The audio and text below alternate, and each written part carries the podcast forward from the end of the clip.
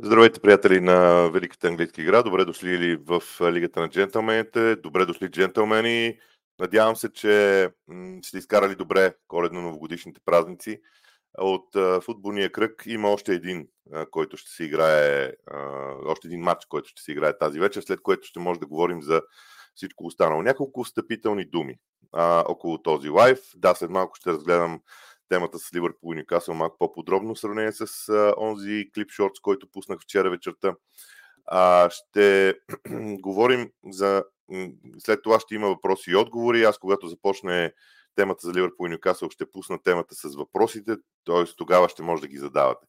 А, второто нещо, което ми се иска да кажа е, че ам, увеличаването на абонатите на канала е нещо много хубаво. Между другото, само абонати на канала ще имат възможност да зададат въпроси. Трябва по някакъв начин да отлича да отлича хората, които са абонирали за канала, които показват отношение към канала ни от всички останали, така че всички останали могат да гледат, не се затваря продукцията, но идеята ми е, че ще, въпроси ще могат да задават само абонати на канала. Съвсем скоро очаквам да прескочим нова граница в а, а, това отношение, но за всяко нещо поред в а, времето. А, набързо следващия епизод ще е в среда около обяд. Той може би няма да бъде лайв. Планирам, между другото, да направя два поредни епизода, свързани с а, трансферите. Защо? Сега вие знаете много добре моето отношение към а, всички слухове на тема трансфери не ги долюбвам особено много, много ме дразнят, но пък са важна част от ежедневието ни. Така че в два поредни дни, среда и четвъртък, ще има видеа, видеа за по 10 отбора, направени по азбучен ред, не по класирането, защото ако е по класирането втората част, не знам как ще се гледа, но по азбучен ред, две по 10 отбори с размисли на тема трансфери. А, другото нещо, което трябва да, а, да кажа е също така, че да, с увеличаването на абонатите се появиха и хора, които откровенно обиждат и правят квалификация. Оставям на страна себе си. Мен много отдавна съм се разделил с а, иллюзиите, но не съм привърженик на това в този канал да властва такова отношение, така че в коментарите, ако има такива неща, аз ги преглеждам. Да, не, не, ги, не го преглеждам всяка секунда, за да може, т.е. ако някой тръгне да се състезава с мен, т.е. да напише някоя глупост и да каже, ей, той не можа да ми я махне, да, вероятно ще се забавя, но ще ги махам. Идеята е, че а, искам канала да бъде чист от към простоти. А, не нещо останало. А, какво друго имам да кажа? В а, програмата си за седмицата не съм изписал, но а, утре ще има, да, ще кажа, разбира се, утре няколко думи за Уест Хем и Брайтън, след това ще има видео за трансферите в два поредни дни, сряда и четвъртък. В петък ще има отново лайв и другата седмица ще се завърнем и към разговори с вас, с хората в канала. Просто ще възстановим малко по-нормалния ритъм ритъм на, на живот, на съществуване на този канал, извън празничен, както се казва. Виждам, че вече 173 души ни гледат, така че Време е да отидем към темата Ливърпул срещу Ньюкасъл.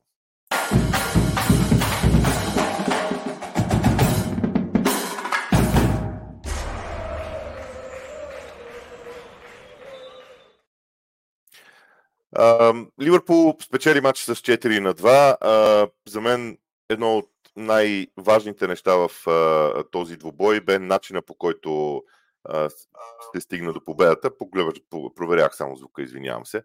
А, та, идеята ми е, че важно е да се... Окей, 4 на 2, убедителна победа за Ливърпул. Те общо взето контролираха целият матч през цялото време.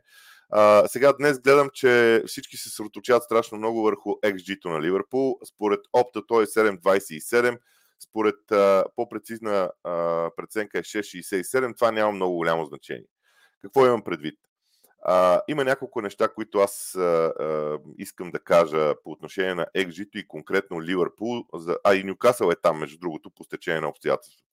Значи, таблицата, която аз ползвам за XG-тата, тя идва, а, тя е в а, FBRF, а, се е публикували.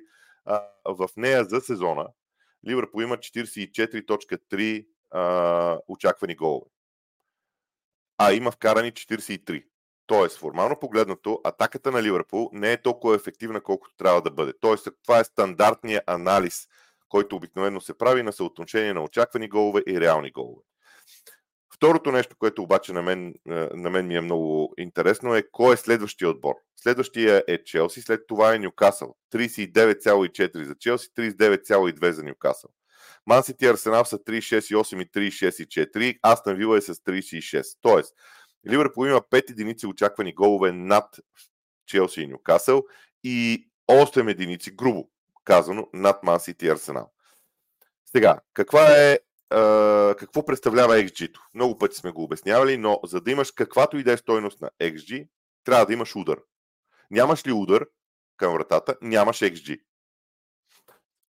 Опасностите, които, при които няма удар, се измерват с други показатели, очаквана опасност и така нататък и така нататък, които обаче, забележете, не са свободни за а, простолюдието, както аз се изразявам, т.е. за нас, хората, които не сме вътре в клубовете. Или не си плащат за статистическа информация. Но това означава друго, че ако даден отбор подготвя атаките си много по-внимателно и завършващия удар се прави само когато те са сигурни, че той ще бъде опасен, тогава XG-то е нормално да бъде драстично по-малко. И тук се връщам на другата тема. За ударите. Окей, okay, XG-то е една тема. Ударите са следващата. Общия брой удари. Ливърпул има 300 Само, че тук има, тук има нещо, което не ми допада особено. А, интерес на истината. Така че ще отида на друго място да гледам ударите. Къде да отида? А, аз имам собствен а, източник на това с а, ударите а, на Ливърпул. А, значи, идеята ми, каква е идеята? Да сравня ударите с XG-то, т.е. колко удара има даден отбор и съответно по този начин да, как се казва, по този начин да сравня XG-то. Защото съотношението, ето сега в бързането, няма да мога да го намеря достатъчно, достатъчно бързо и това ще ме подразни неистово, защото така... Добре. Значи, последните удари на Ливърпул не са въведени в това, което сега сравнявам а, като цяло, но къде да отида, къде да отида, къде да отида. М- добре, ето тук може би ще ги има ударите на, на Ливърпул. Така. Офенсив, а, офанзивно. Така. А, добре. Сега. Ударите м- са много интересна категория, защото там Ливърпул има огромно предимство спрямо, а, спрямо всички останали, между другото. И това, което а, трябва, да се, трябва да се има предвид, всъщност, е именно, че тази, в тези статистически източници за удари а, може, да се, може да се използват и общите стойности. Но вижте, ударите средно на матч, общия брой удари, на Ливърпул са средно на матч 19, на Мансити и на Арсенал са 16,4-16,3 удара. А, всичко това, а, тук не говорим за точните удари. Всичко това прави нещата доста, а, доста различни по отношение на XG-то, защото Ливърпул има принципно много повече удари, което води след себе си а, съответно а, и именно а, голямо XG. Защото дори да имаш един слаб удар, той трупа XG-та в, в някаква степен. Пуснах въпросите току-що, може да почнете да ги задавате, докато аз направя това дълго изложение за XG. Не ми се получи, обикновено съм доста по-кратък. Но какво имам предвид? Че когато Ливърпул в играта си е заложил множество завършващи удари, тогава XG-то от само себе си се увеличава. И започвайки да сравняваме отделни отбори, ние трябва да сравняваме и броя на ударите им, което е количествената, измер... из... изме...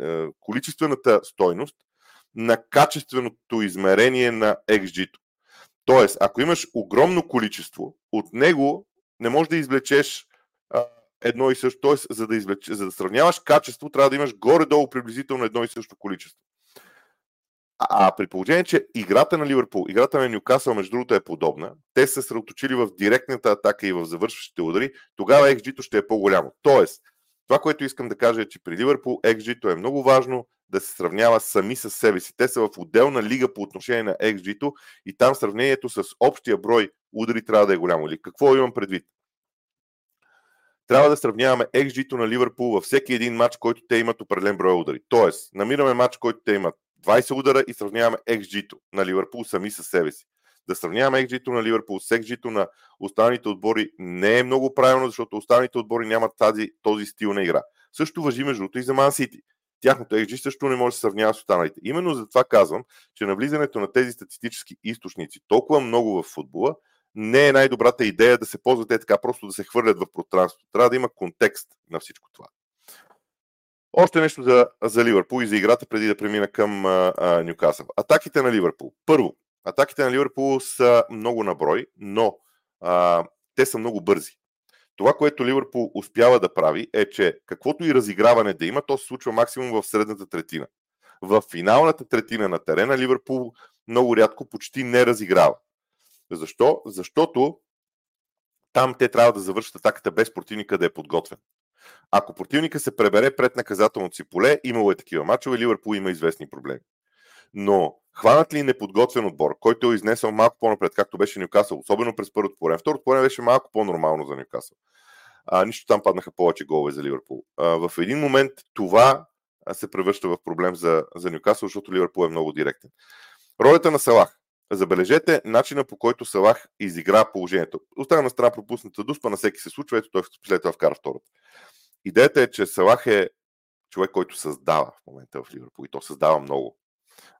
Вярвам, че, вярвам, че това е нещо, което в времето Салах ще продължи да развива, дори ще го направи много по, как да кажа, много по-добро от това, което до този момент сме виждали.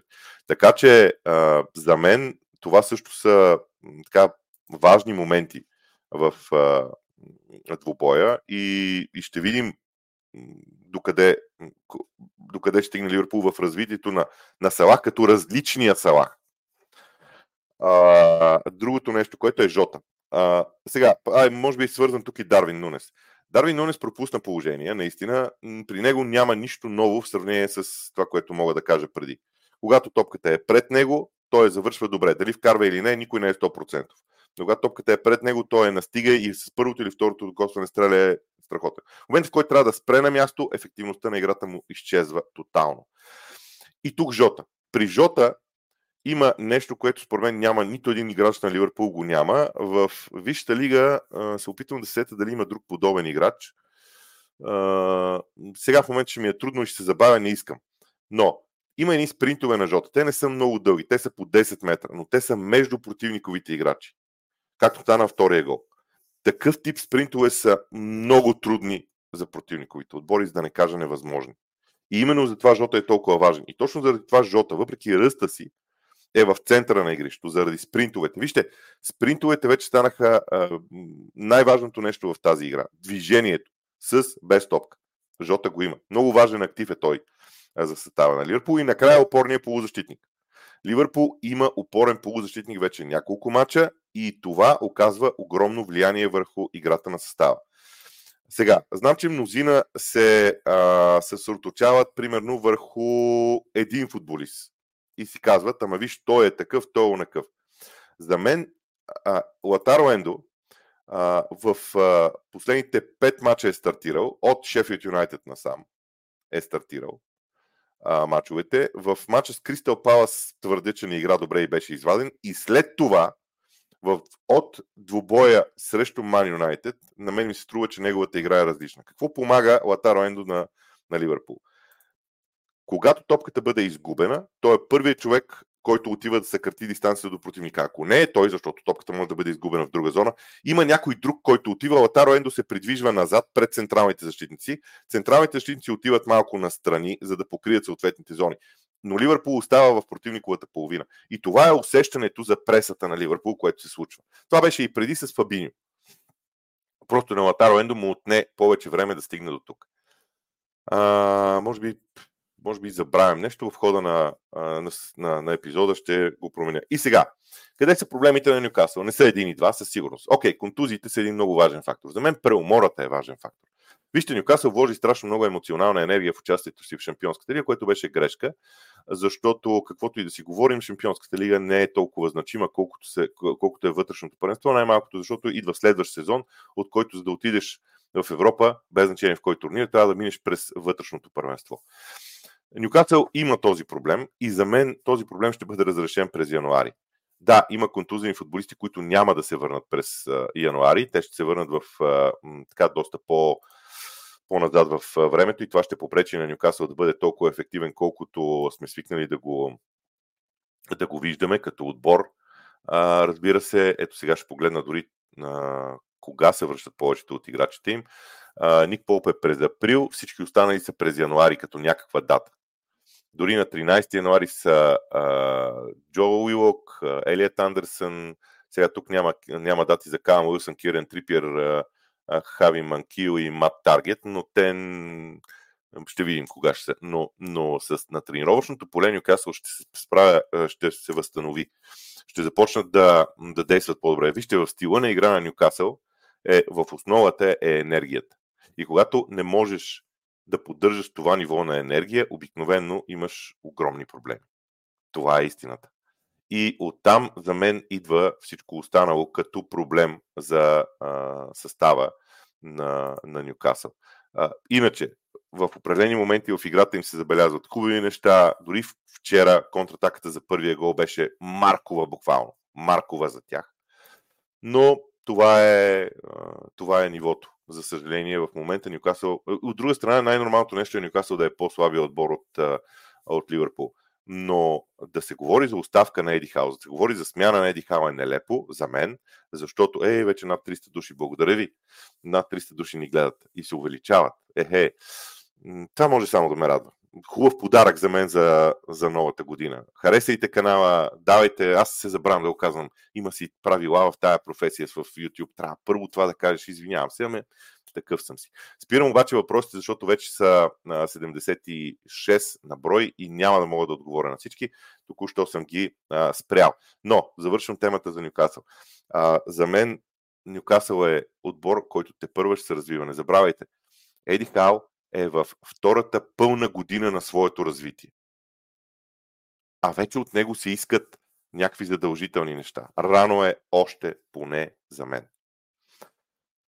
А, ами да, общо взето това е а, всичко. Сега правим още една такава пауза, пауза и а, ще съответно ще преминем към отговорите на въпросите.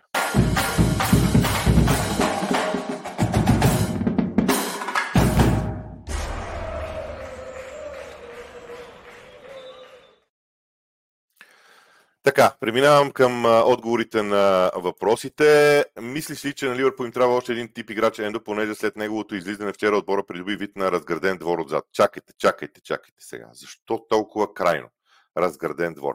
Това, че Алексис Макаристър не може да играе като Ендо е едно, но ако искате, в коя минута излезе, ето сега ще... Извинявам се, трябва да видя в коя минута е излязал, е излязал Ендо, защото това е, това е важно. Ендо в 60 в 75-та е излязъл. Ама в последните 15 минути Ливърпул беше бая изморен също. Не може да искате ефективността да е най-съща, според мен. Трудно е. Така че не вярвам. Дали им трябва още един такъв тип играч? Трябва им, но не защото липсва друг, а защото сега на тази позиция Ендо не е перфектен, Ендо не е Фабиньо. Той Фабиньо не беше Фабино беше топ ниво, но не беше най-доброто ниво. Ливърпул се цели в най-добрите футболисти. Нормално. Ще поздрави от Хайбари. За много години на теб всички джентълмени. Подобно. На какво даваш динамиката на върха в лигата и може ли Ливърпул да се бори до край според теб? може да се бори до край. Аз мятам, че е много важно Ливърпул да запази ключовите си играчи здрави, естествено. Много важно. Те ще са от а, значение. Не се притеснявам толкова за напускането на, на Салах по посока Африка заради първенството, защото мачовете на брой са малко. През януари има паузи, има два кръга, в които има по-малко мачове. Това ще се отрази, между другото, и на нас по някакъв начин. Той с един кръг е разделен в две седмици. Има мачове в Купата на Лигата А, да, там, там, между другото, може би се отрази, но така или иначе смятам, че когато някой играч на Ливърпул, който иде отсъства в рамките на месец време, това не е, не е драма. Драмата настъпва при по-дълги а, контузии. Иначе динамиката на върха се дължи на тази равностойност на отборите. Всеки е в криза. Ман Сити беше в криза, струми че излизат от нея. Сега Арсенал е в криза, струми се също, че ще излезат от нея. А, ще видим. Има много, много неща, които се случват. Тотна беше в криза, мисля, че излизат от нея. Тоест, всичко това се случва. Очаквам при Астан Вила криза, макар че там имаше белези за това, че вече се случва. А, дори мога да кажа, че има, има белези в играта на Астан Вила, които са притеснителни. А, и при Ливърпул ще стане. Няма как един отбор да премине през тези сон. Въпросът е, че шампиона преминава през тези кризисни моменти с умение. Маците според вас ще могат ли да победят Ньюкасъл? Ми, защо да не могат да ги победят? А, и това кога е? Това не е много скоро във времето. Волен Драганов. Здравейте, джентълмени. Мислиш ли някой ден да направиш лайф, в който ни покажеш по какъв начин гледате и анализирате матч от Висшата лига на живо? Мислил съм много пъти. А, тук обаче навлизам в една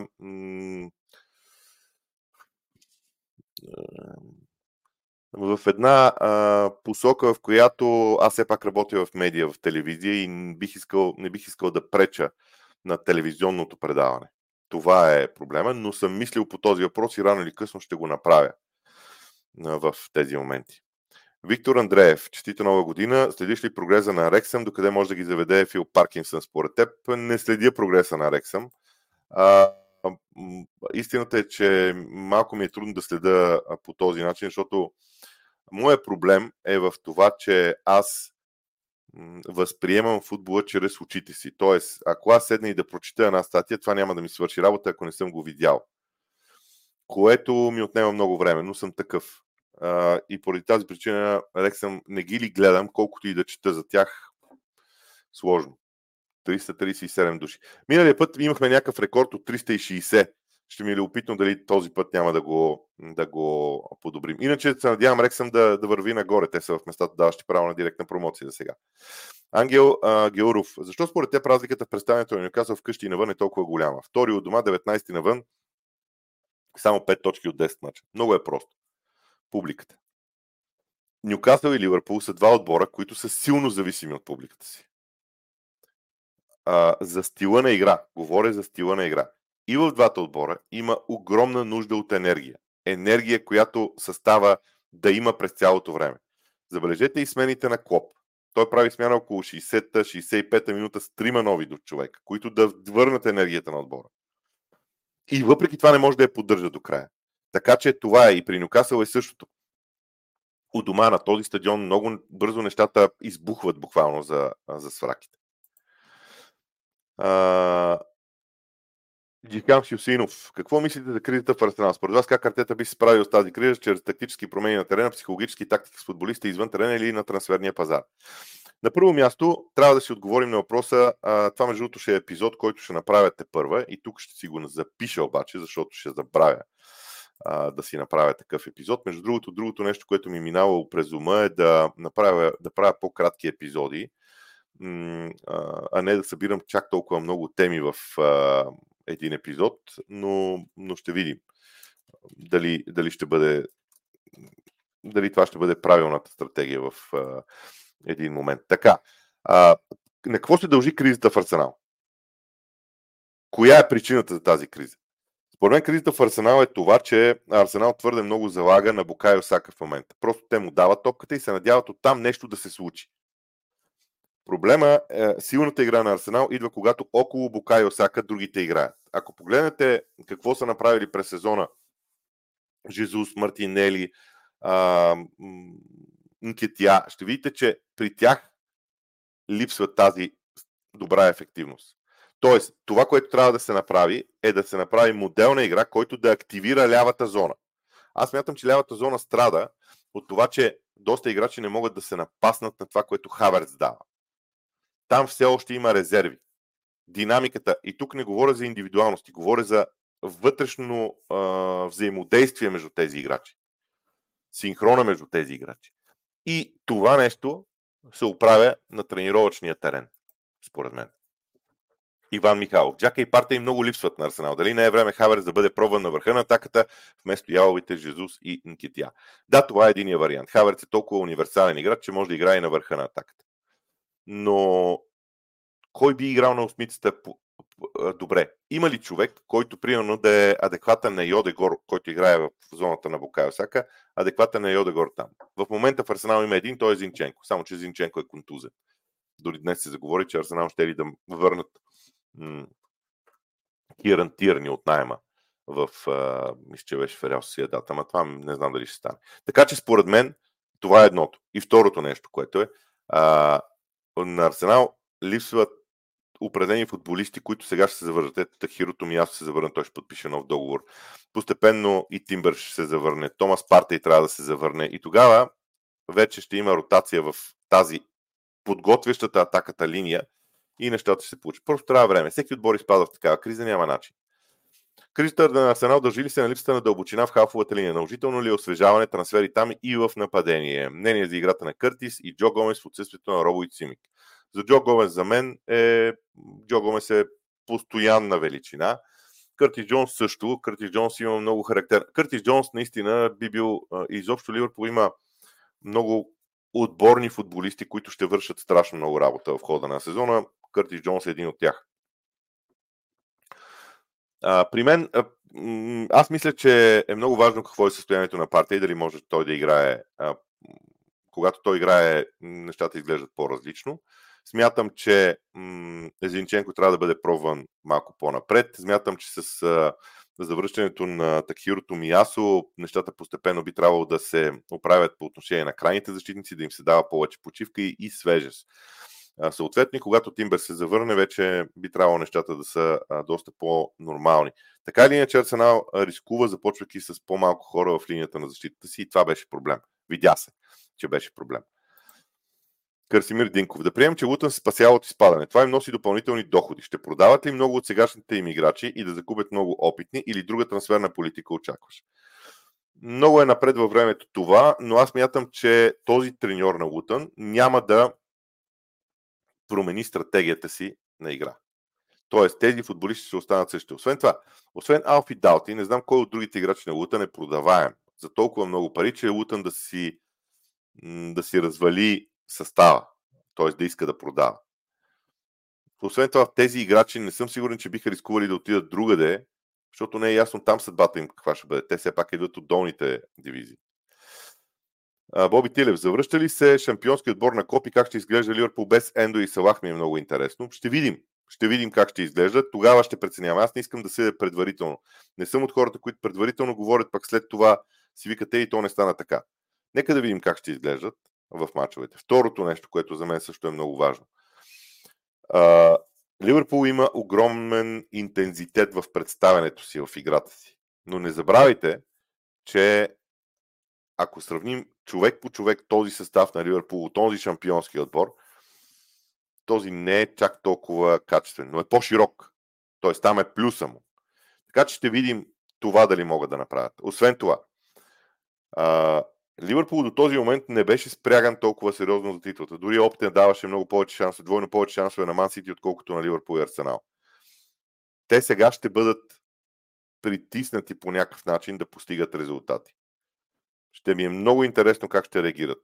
Ендо е важен за Ливърпул сега, защото просто няма друг такъв. Не защото Ендо е гениален играч. Тони Пеев, как смяташ, ще се представи Ливърпул без Селах? Какво мислиш за играта на Джо Гомес като ляв бек? Аз винаги съм казвал, винаги съм давал изключително високи оценки на Джо Гомес. Бях стигнал до там, че един ден някой ме беше питал, ако имаш възможност да вземеш един играч от всеки отбор от Висшата лига, кой би взел за любимия си отбор. И аз в Ливърпул бях казал Джо Гомес. На мен Джо Гомес много ми харесва с дисциплината си, с отношението си към а, футбола. Колкото до това без Салах. Какво дава сега Салах на Ливърпул? За да кажем, че то ще липсва. Дава спокойствието, защото и вчера втория гол, вижте, атаката беше направена от Салах. Има ли друг играч, който да може да направи такава атака на Ливърпул? Защото Салах вече не е завършващия атаката. Той е изграждащия атаката. Това ще са важни въпроси за Коп. Обаче от друга страна, колко ще липсва Салах? Защото всички викат, че ще липсва. Айде да погледнем Ливърпул. и мачовете, които в момента те със сигурност имат във всички турнири през януари. FA Cup с Арсенал, Купа на лигата с Фулъм, гостуване на Борнемот във Висшата лига, Купа на лигата с Фулъм втори матч, домакинство на Челси в Висшата лига и 4 февруари гостуване на Арсенал във Висшата лига. За матча с Бърни на 10 февруари Салах може и да е наличен, ако Египет не е на финал. А избърни, се ми се струва, че може и без Салах да, да минат. Тоест до Арсенал е въпрос като гост. Въпросът е дали на 4 февруари Салах ще е на разположение на Ливърпул. Ами, трудни са мачовете, наистина. Изкупата на лигата трудни са. Но ще видим. Не, не искам да гадая. Аз не обичам да гадая. Нека да видим какво ще се случва. Кой според вас е подходящ за нов треньор на Нюкасъл, след като бъде уволнен Еди Хал, което според мен е сигурно, ако погледнем последните мачове. Имат 8 загуби, имат 8 мача, 7 загуби. Значи, ако Нюкасъл уволни Еди Хал, ще си вкарат такъв жесток автогол, защото другите менеджери гледат какво се случва. В този момент политиката на новите собственици на Нюкасъл е била изпълнена с изключително много търпение и това им помогна да бъдат това, което са. Вярвам, вярвам, че няма да уволнат Еди Хал. От друга страна, Еди Хал трябва да подобри резултатите. И както направих за Ливърпул, нека да го направя сега, а, сега и за, и за Нюкасъл. Каква е програмата им от матчове през а, януари? На 6 януари гостуват на Съндърланд в FA Cup. Домакини са на Мансити в Висшата лига, но след една седмица, т.е. ще имат една седмица за подготовка. След това, чак на 30 януари е следващия матч, може би ще имат втори кръг за FA Cup, ако бият Съндърланд преди това. Тоест, Нюкасъл има време да тренира. И това е много важно за тях. Време е да се възстановят повечето от играчите им, да се върнат в игра и Нюкасъл след това да заиграе добре. Според мен Нюкасъл ще е окей okay в следващите си матчове и няма да бъде уволнен Еди Хал. Георги Пенчев, какво мисли за стоянието на Трипия? Дали ще бъде извън става за дълго с оглед развода му? Ама аз а, не смятам, че развода е най-големия проблем. Развода е м- притеснително нещо, не че някога съм се развеждал, че да кажа колко е притеснително. Но а, да ви призная, а, вижте, Трипиер е част от това, което се случва в Нюкасъл и нищо друго. Не вярвам развода му да е причината за всичко това. Извинявам се само за секунда.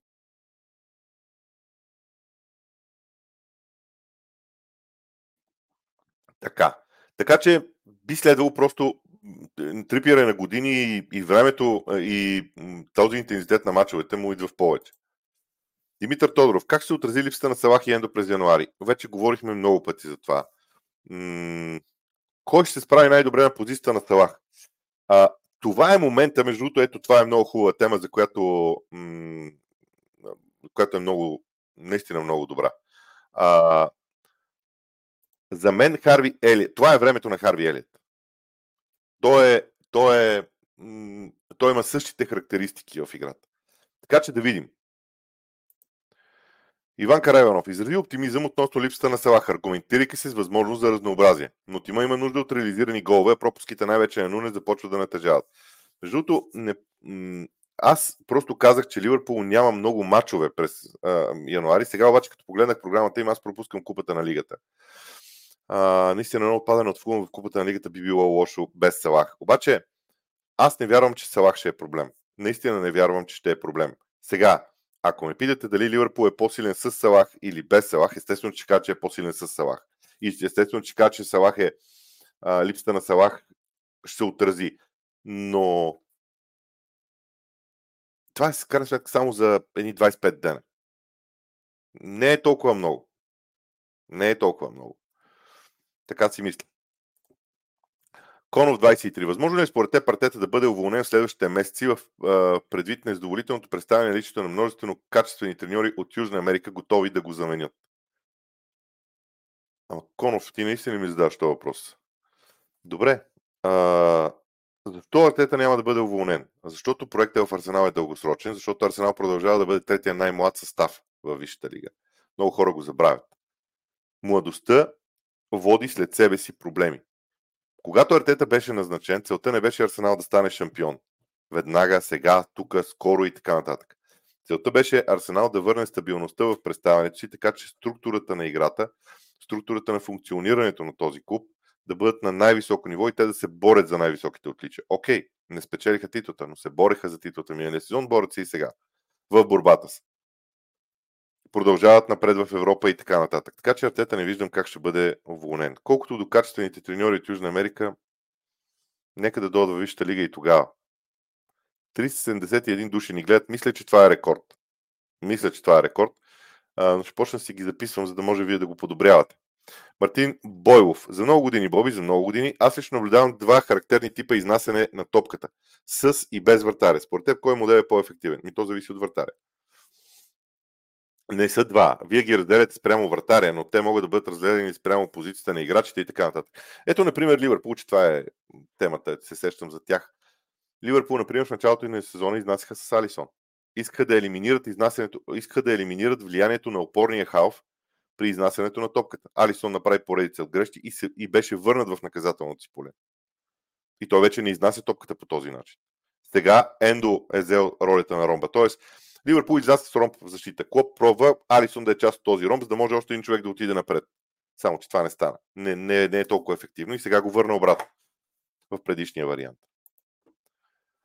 Димитър Казаков, чест и почитание за работа ти. Пожелавам успешни години на теб, семейство и твоите близки. Благодарим за всичко.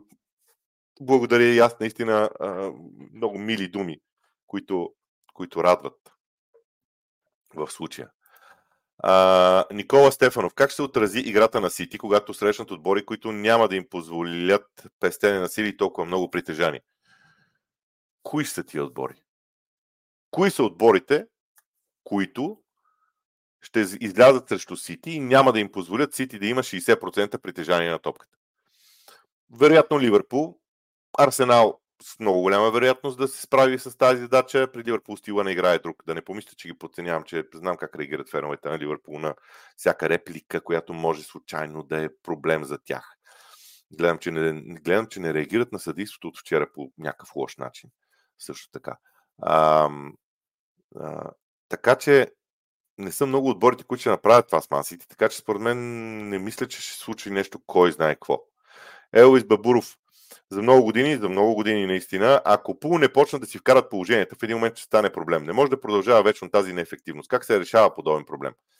Ами, решава се на тренировки. Има редица упражнения, но те с колкото и голям списък с упражнения да направиш, колкото и голям да е, просто в един момент, а, а, как да кажа, трябва някой да ги вкара. Какво да направиш? Трябва някой да вкарва. Това е проблема. Кога, колкото по-чист са положение, толкова по-голям става проблема в един момент. На трениров... знам, със сигурност знам, че се решава на тренировка. Всеки проблем се решава на тренировка. Александър Сашков, здравейте господин Борисов. На какво отдавате пропуските на Дарвин? Дали липсата на концентрация или взимане на грешни решения? Ами аз много пъти съм го казал. Просто Дарвин е такъв. Сега, аз мятам, че феновете на Ливърпул имат много голяма вина за състоянието на Дарвин Нунес. Защото когато той беше купен, започнаха едни сравнения с Холанд как Дарвин бил такъв, пък той бил по-бърз от Холанд и така нататък. Тези сравнения съсипаха Дарвин Нунес. Оказа се, че момчето не му е толкова лесно да поеме цялата тая отговорност. Така че много внимавайте какво влагате в енергия спрямо, спрямо играчите на любимите си отбори, защото то се връща върху тях. Тежестта е голяма влиянието на феновете в футбола става все по-голямо заради социални мрежи, заради това, че медиите се влияят много от социалните мрежи. Това е, веро, това е невероятна глупост, която медиите правят, между другото, ама не може да се оправи човек с проблема, защото социалните мрежи водят след себе си липса на качество и медиите се превръщат в както и да е. Друга тема. От, отплеснах се. Говоря за английските медии, някой да не ме разбере грешно. А, така. А, така че при Дарвин тежестта на очакванията е най-големия проблем. Юлян Сенков. Очевидно Макалистър дефанзивно все още не е на нивото на Ендо, но смятате ли, че докато Ендо е в азиатската купа, Макалистър ще се справи на позицията шестица или Клоп ще ползва Тяго? О, не, Тяго е по-ужасен от той. Тяго е много по-зле, отколкото Макалистър. Тяго няма никакъв шанс да се справи там. Вижте, Клоп има очевидно някаква идея, а, че на тази позиция трябва да играе креативен играч. Сега, ясно е, че Родри и Деклан Райс поставят стандарта за тази позиция и те имат двете неща. Отнемането и креативността. Ама те за това струват и толкова много пари. А, не случа... Тази оферта за Кайседо от страна на Ливърпул също не беше случайна, защото Кайседо има зачатък си за нещо подобно също. Така че аз смятам, че м- ако Клоп намери подходящия играч, ако намери подходящия играч, ще го вземе колкото и пари да струва. Но трябва да е подходящия, няма да е кой да е. Илян Алексиев, смяташ ли, че в Арсенал, uh, че Арсенал влизат в криза, а Масите излязоха от своята? Също можем и да кажем, че за момента Ливърпул не са имали криза. Uh, според мен за Ливърпул можем да кажем подобно нещо. Почти съм, както се казва, убеден в това. Криза винаги, всеки има, всеки има някаква криза. Въпросът е кога се появява тя, как се справяш с нея и какви са израженията й. Дали са две загуби, защото две загуби са, за, разли... са за загуба на 6 точки. Четири равенства са загуба на 8 точки. Така че различно е а, понятието криза. Наистина. Арсенал, Арсенал има проблем, игрови проблем. Аз не знам, аз използвах думата криза наистина, но не знам дали това не е чисто игрови проблем, свързан с наклоняването и натежаването на зоната на Букайо Сака, защото от другата страна нещата не работят в случая. И не работят заради Мартинели, между другото. Аз много искам да видя Трусар и Хаверц заедно в ляво.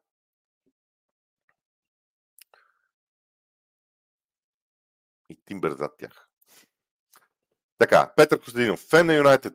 Отчаян съм. Не виждам светлина в тунела с този треньор и тези играчи. Само оправдание с контузените. Какво мислиш? Мисля, че сте малко крайен. Че ситуацията в Юнайтед не е добра, не е добра. На всички не е ясно това.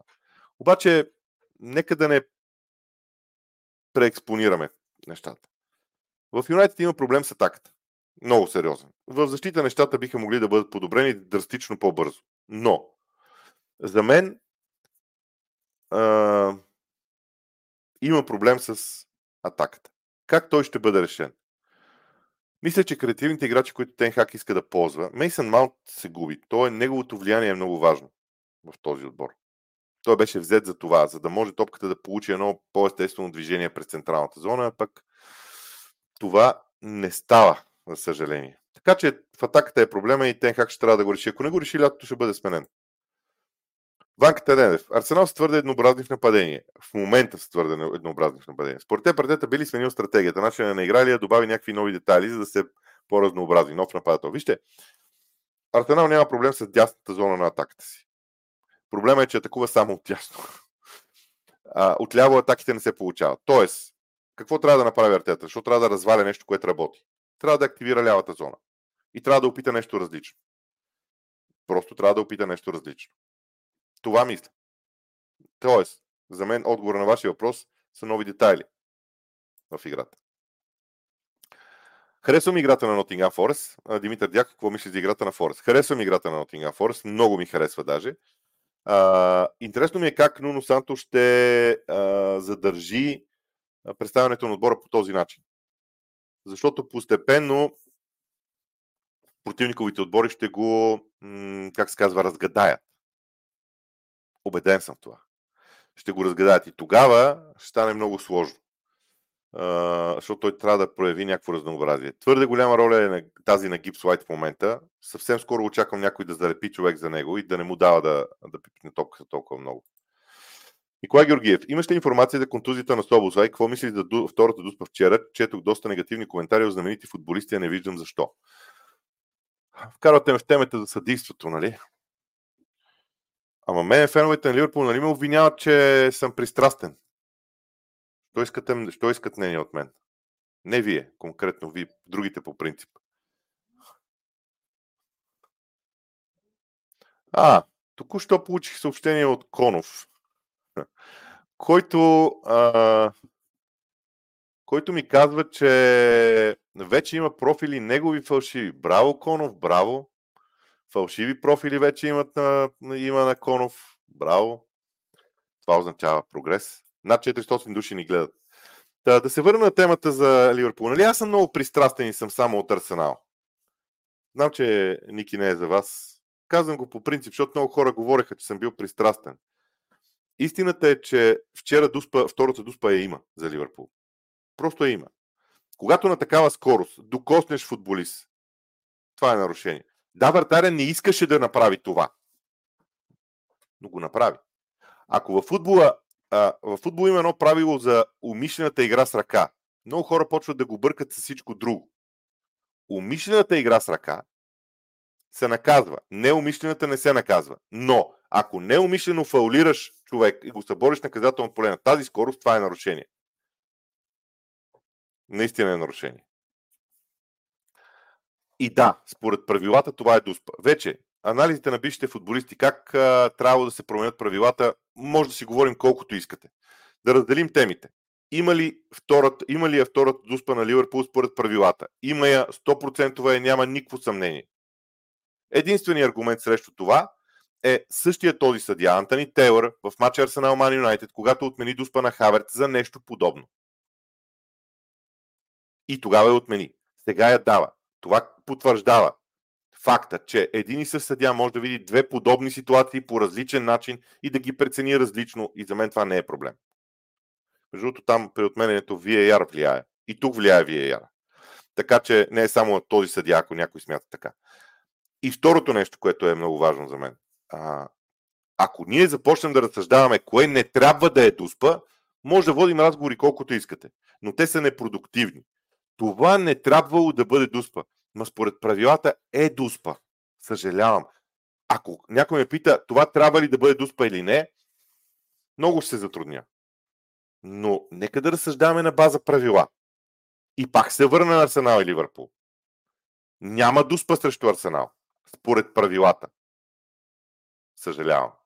За което. Така че за мен дуспата вчера си е дуспа.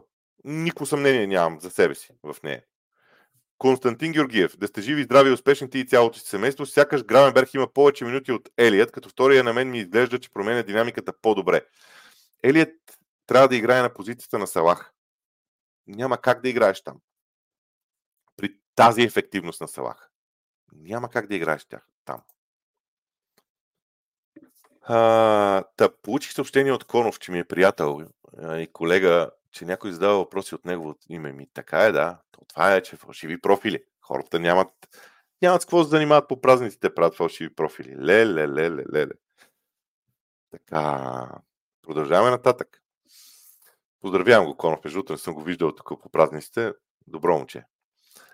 Плава някакво. На какво се дължи спада във формата на Арсенал? Станаха шампиони на коледа. Това не е вярно. А, второ, изтекли записки на артета. Метеорологични условия по това време на годината. Така. А,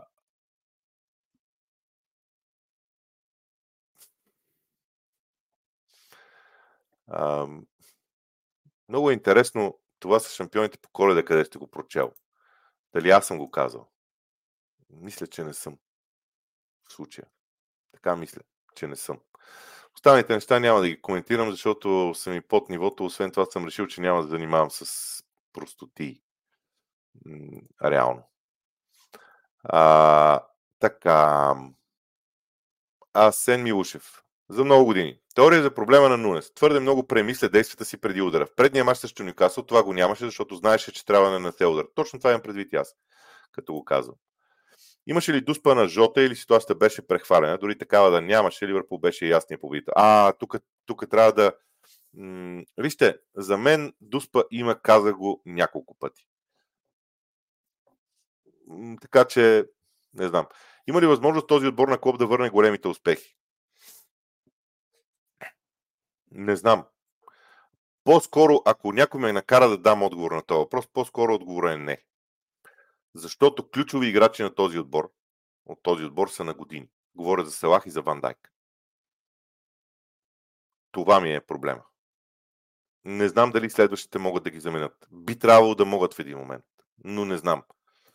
По-скоро отговора ми е не знам. Фабрегаско, вярваш ли, че Артета може да достигне нивото на Клоп и Пеп? Смените му са винаги закъснели. Последните два мача, въпреки лошата форма на Йодегор, не го извади от игра за сметка на Смитрол.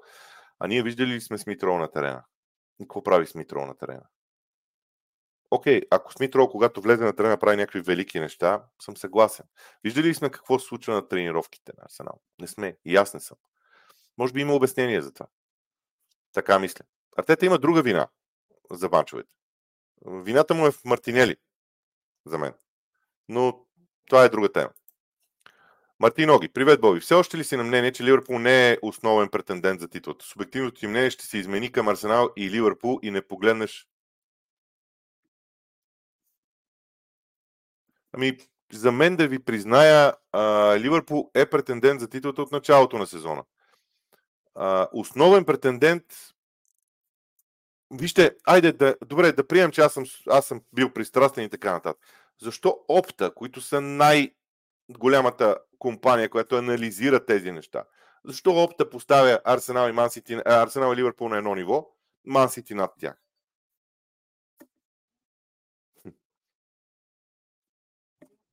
Какво да направя? Добре, аз съм пристрастен. А Опта? Те поставят Мансити високо, Арсенал и Ливърпул на едно ниво. Аз принизявам Мансити към нивото на Арсенал и Ливърпул. Не знам как да ви, как да ви отговоря. По принцип, феновете на Ливърпул, знам, че феновете на Ливърпул им пасват моите думи само когато са в полза на Ливърпул. Като примерно, че има Дуспа вчера. Сега това ще се цитира много. Не го разбирам. Аз тази, тази, тази лудост не я разбирам. Да не, да не можеш да, не знам, да не можеш да оцениш а, както и да е. Въпрос на мнение. Малко съм разжален, че Ливърпул не вкараха по-рано в матча, но каквото такова. И за мен Ливърпул играха слабо. Между другото, от правилата за съдейството в лигата скоро ще се метна от втория етаж. Вие живеете на втория, аз съм на 14-я. И за разлика от вас, аз всяко едно съдийско решение трябва да го обяснявам, че и да го защитавам след това. Защото на всичко отгоре съм се поинтересувал от правилата. Така че, ако се метнете от втория етаж, това не е много хубаво, защото само ще ви нарани на 14-я в случая. Всички сме полудели от тия решения. Как да обясниш това? Как да, как да го обясниш това с правилата? Васил Цветков, честита нова година. Според теб колко зависиме Фулъм от Раул Хименес? Ами, очертава се много, което е странно, защото движението на Раул Хименес без топка е страхотно. И това е очудващо за мен. Дори още, признавам си, дори още не мога да... Охо, имаме нов рекорд. 429 души. Не сме прехвърляли 400 души. Браво, поздравление за всички нас, които сме заедно в този лайф. Йордан Атанасов, а, така, а, извинявам се за Раул Хименес. Изведнъж се оказа, че бързия повратлив нападател върши работа. Но той не е сам, защото всъщност Фулъм оформи четворка. Те са четирима души. Централният пател и тримата зад него. И взаимодействието между тях върши уникална работа в тези моменти. Йордан Атанасов, колко решаваща може да се окаже липсата на Салах за Купата на Африка и мисли, че ако Дарвин продължава с лекота да пропуска, Клоп няма да се замисли за нов нападател по-ефикасен. Клоп ще развива Дарвин още доста време. За Салах говорихме много. Иван Стоянов, защо на някои стадиони има доста празни седалки, цели сектори? На Фулъм и Ливърпул на стадионите имаше такива. Все пак има голямо търсене, предполагам, умишлено се пуснати билети в продажба. Не, имат, на двете места има трибуни, които са в процес на застрояване. А, на тази новата трибуна на Ливърпул има, са пусти отгоре и отдолу. Средното ниво не е пуснато, защото там те първа се дострояват, трябват разрешителни и така нататък. Ще бъдат запълнени съвсем скоро. Просто в Англия хората малко се отнасят с много голямо уважение към разрешителните за ползване на някое спортно съоръжение. А, какво мислиш за играта на Къртис Джонс и Харви Елият? На мен Харви Елият ми прилича много на Салах и трябва да играе на позиция на Салах, за да може да го преценяваме. Ама кога да играе на тази позиция? При Салах празно няма, както се казва. А, колкото до Къртис Джонс, а, знаете ли, има, понеже бързината скоростта е много високо ценено качество. Много високо ценено качество. Но има и другото. Да играеш бавно. Това също е много важно. А Къртис Джонс го има. Той може да контролира темпото. Изключително интересно. Станимир Иванов за много години Боби. Дарвин като че ли има добър шутинг, но не добър финишинг. Като тук в Англия го спукват от критика, въпреки че този сезон гола сит са в доста добри показатели. По принцип е така. Ама според мен Дарвин, не знам, аз не разглеждам тези неща а, статистически. Смятам, че при Дарвин взаимодействието с другите футболисти е голямо. Притеснение, там има някакво притеснение в Дарвин. Той не е спокоен в отиграванията. Според мен той добре си знае плюсовете и минусите и това е проблем. Между другото, за южноамериканец е много странно. Това, защото южноамериканците обикновено са много, с много голямо самочувствие, бързо преминават към неща, през нещата, не знам. Марко Иванов, какво ще кажеш за Тотнам, които играят с резервните си бекове като централни защитници и са отбора с най-много отсъстващи титуляри от началото на сезона, въпреки това са само на точка от шампионския арсенал. Ам... Това, което винаги съм казвал за Тотнам. Модела на Постекогу в момента работи. Независимо с кого. Когато цялостната обстановка в един клуб е такава, миналия сезон това беше и в Арсенал. Когато цялостната обстановка в един клуб е добра, позитивна, всеки иска да доказва себе си, всеки има равен шанс за изява, това нещата върват. Наистина вървят. И няма значение кои са на терена, те са много позитивно настроени. Няма, няма е тежестта на, на очакванията в Тотнам. Всъщност Тотнам се провали точно когато очакванията към тях станаха големи. Се срина буквално. Сега върви нагоре точно защото ги извадиха от това. Психологически Тотнам може да играе с лекота в тези моменти. Радослав Крумов. Ако Арсенал иска титул, те е време за топ нападател. Конкуренция на Анкетия, докато Жизус да е альтернатива на фланговете. Ще направиш ли видео с очаквани прогнози за мачовете от FA Cup? Не, ще си почина от мачовете за FA Cup. Ще има лайв, ще се, се отчува върху трансферите. М- моля ви, моля ви. Очакванията и прогнозите за FA Cup са ми сложни. Освен това, това е трети кръг. Аз не ви съветвам там да пипате. Много е Положението е много страшно в третия кръг на FA Cup винаги. Колкото до а, нов нападател, може и да е така, стига да има какъв, такъв. Сега ето примерно матча с Фулъм.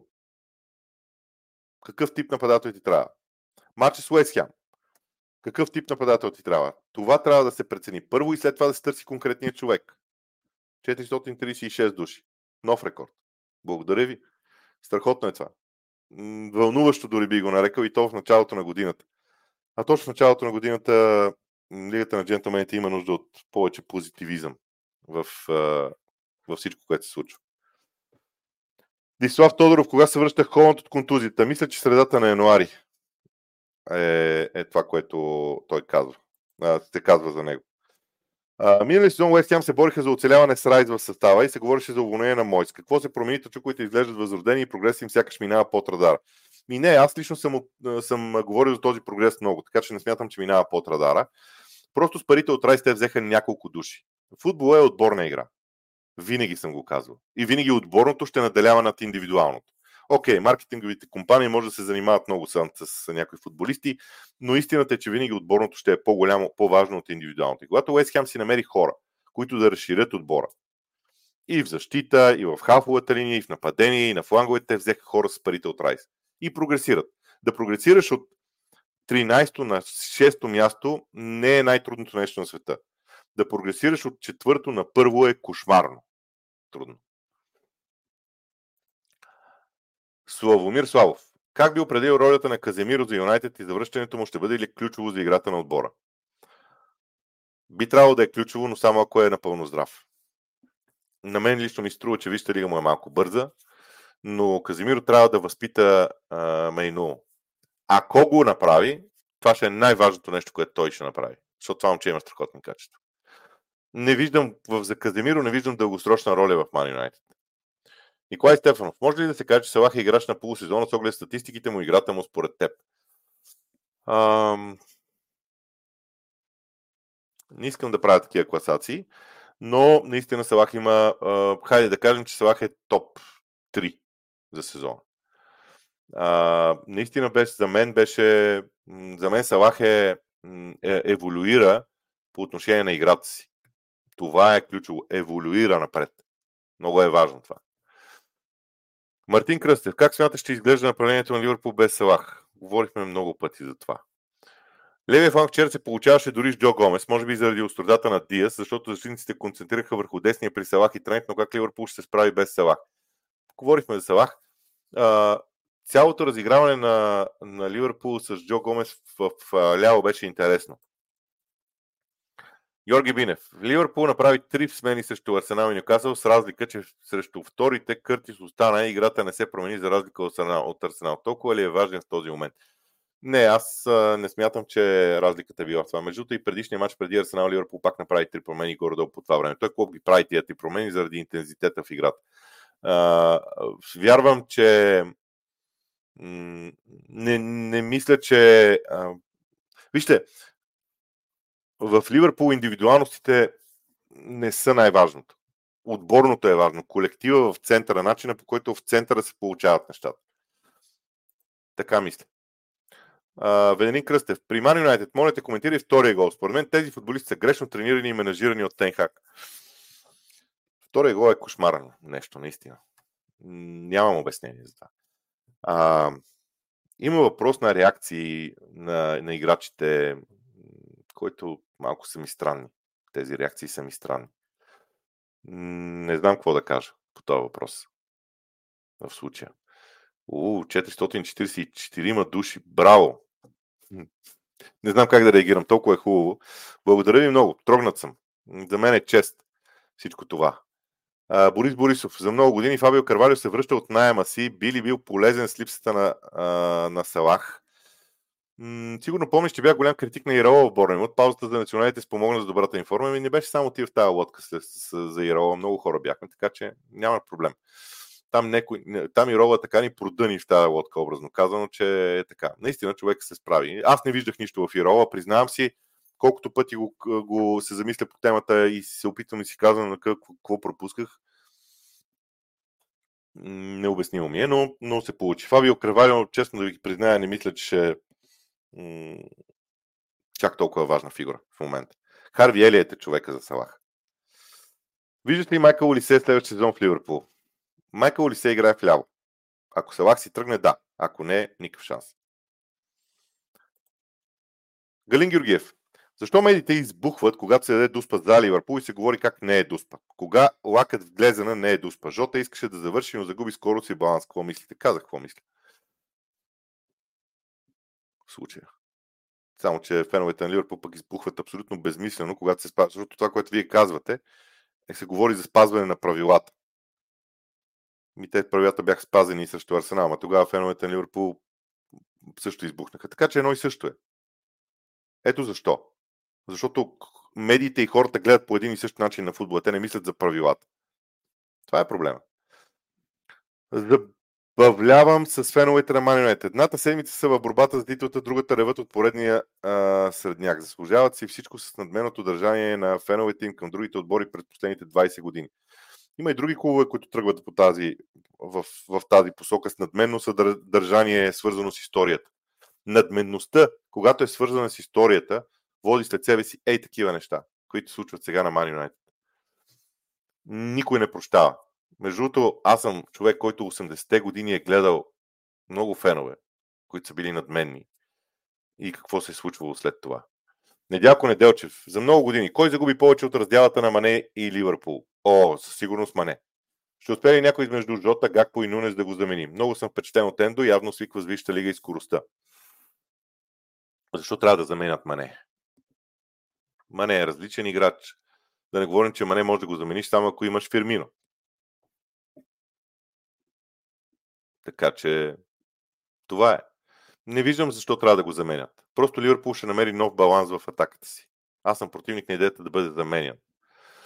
Атанас Тодоров, знам, че мрази да говори за трансферия и преди малко сподели, че утре ще говориш по темата. За мен краен поливалентен защитник и задължителен с оглед тежките травми на Робо и Цимикс. Не знам. Не знам какво да кажа. Вероятно. Но пък Джо Гомес играе добре. Иван Михайлов. Бабата на Трент Александър Арнолд е първата приятелка на сър Алекс Фъргюсън. Дорлин Карлинг, бабата на Трент Александър е, Арнолд е първата постоянна приятелка на Фъргюсън и те излизат около 18 месеца като тинейджери. Винаги съм знаел, че има нещо около Трент, което е абсолютно необяснимо. А ето, това е баба му. Това не е дори майка му, дори не е, не е нито майка му, нито баща му, а баба му. Ами баща му, пък да добавим към това, ако искате, ми, той баща му работеше за Man United.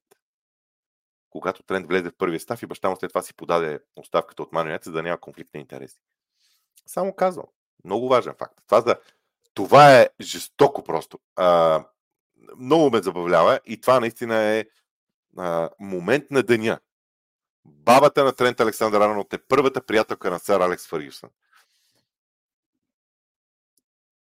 Айде кажете, че този канал не е уникален невероятен е. Благодаря на Иван Михайлов. Георги Стоянов. Мислите ли, че многото пропуски на Ливърпул ще се окажат пагубни в битката за титлата?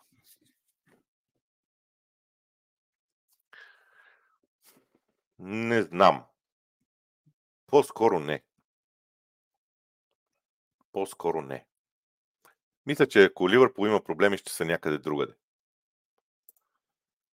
Кога ще може до Кю да играе? Пак искам много да го видя това момче отново. Ми... Чакайте да видя кога е написан. На 7 януари е написан да се завърне, така че съвсем скоро. Между другото, средата на януари на масите ще им изчезнат всички контузии, само да кажа. Пак. Те ще станат най-здрави отбор в Висшата лига изведнъж, разбираш ли. Което не е случайно. И аз го казвам с ирония, но никак не е случайно. А, в случая.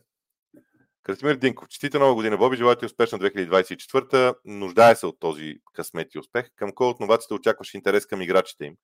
От други отбори, независимо дали са изпаднали или не. Вижте, януари месец много трудно ще се купуват играчи от новаците. Януари месец се купуват играчи, които не са необходими на съответните отбори. Много трудно. Или се дават страшно много пари.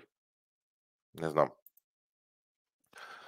Така че не вярвам новаците да продават. Илия Георгиев.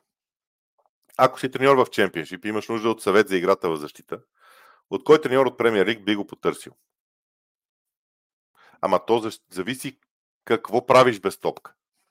Ако пресираш високо един, ако си в нисък блок друг, ако си в среден блок, много са общи. Тия понятия нападение и защита вече са толкова общи, че са изпразнени от съдържание в случая. За много години Нека тази година ни донесе много късмет, здраве, любов и най-вече да гледаме красив и интересен футбол. Благодаря, присъединявам се към а, това мнение.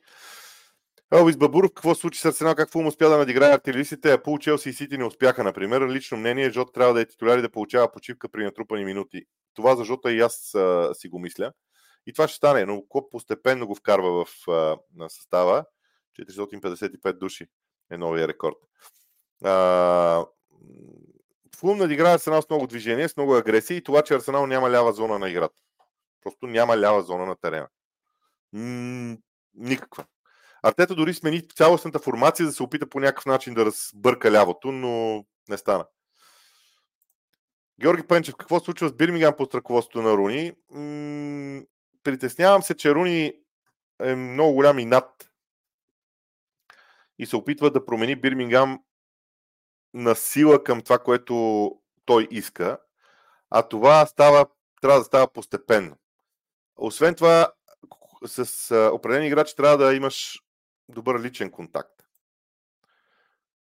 Психологически са там проблемите, според мен. Димитър Дяков, с какъв тип играчи мислиш, че трябва да се подсилят отборите, които са в битката за оцеляване? Всякакви. Те след като са битката за оцеляване, значи нищо не върви. Като нищо не върви, значи ти трябват всякакви играчи. Просто дали може да се намерят. Мартин Бойлов. Като фен на Ливърпул, за мен как трябва да остане поне до края на другия сезон. Целта му до края на този трябва да е научи Юнайтед да не губи, а за другия да ги накара да печелят. Това беше миналия сезон. Проблемите на Тенхак са много. Според теб Арсенал е в криза от към резултата или от към игра? От към игра. Резултатите лесно идват. Играта получили се лесно идват. Играта е проблема винаги, не резултатите. Резултатите са следствие от играта в повечето случаи. Има изключения, но те са малко. Просто сякаш играта на Арсенал е разделена на две и им е забранено в лявата зона, от лявата зона да бъдат остри. Там е проблем.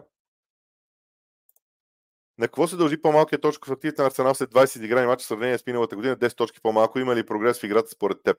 Прогрес в играта е очевиден, но той е съвсем друг модел. А, изграждането на съвсем различен модел доведе след себе си до ранни колебания. Колебания и сега в играта, така че ще видим. М- просто модел е различен. Няма нищо общо с... Не, че няма нищо общо с миналия сезон, но, но е по-различен от миналия сезон.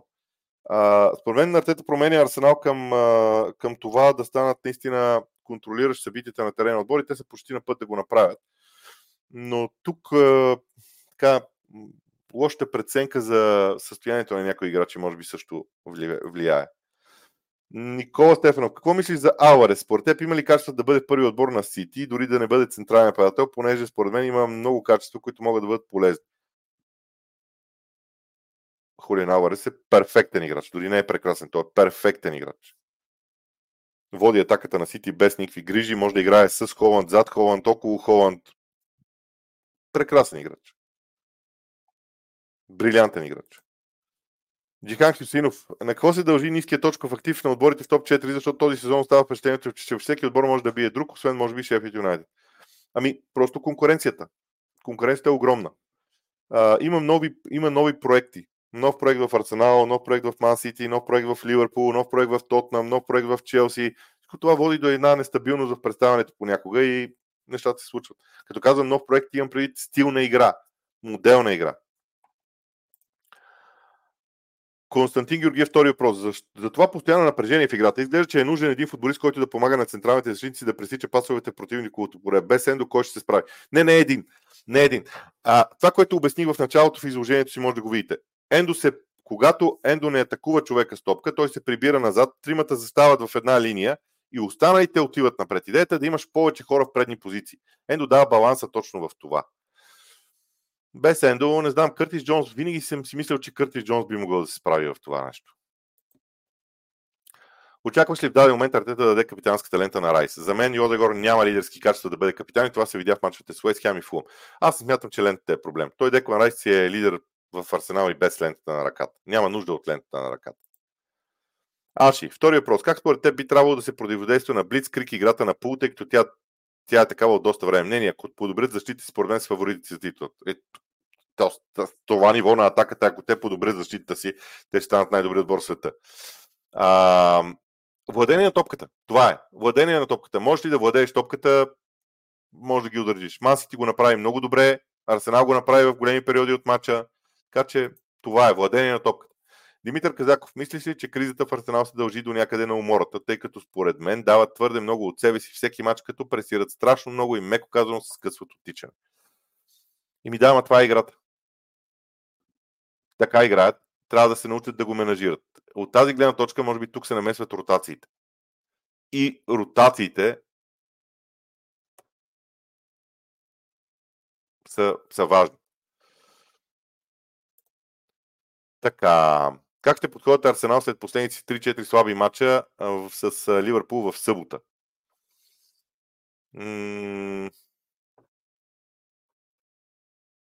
Според мен ще играят по същия начин. Не виждам защо трябва да се променят по някакъв начин. И Ливърпул ще играят по същия начин. И ще бъде интересно.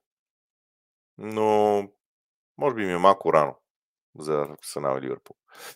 Така, това беше всичко за днес. Час и 12 минути, малко дългичко стана 462 души. Благодаря на всеки един от вас, които ни гледаха през цялото време. За мен е чест всичко това. Надявам се, че в бъдеще ще бъдем заедно. Утре някъде по обяд очаквайте първия епизод, свързан с трансферите. В него ще говоря и за Евертън и Брайтън, за Уестхем и Брайтън, естествено. И така, наслаждавайте се на тази велика игра. Още веднъж от мен.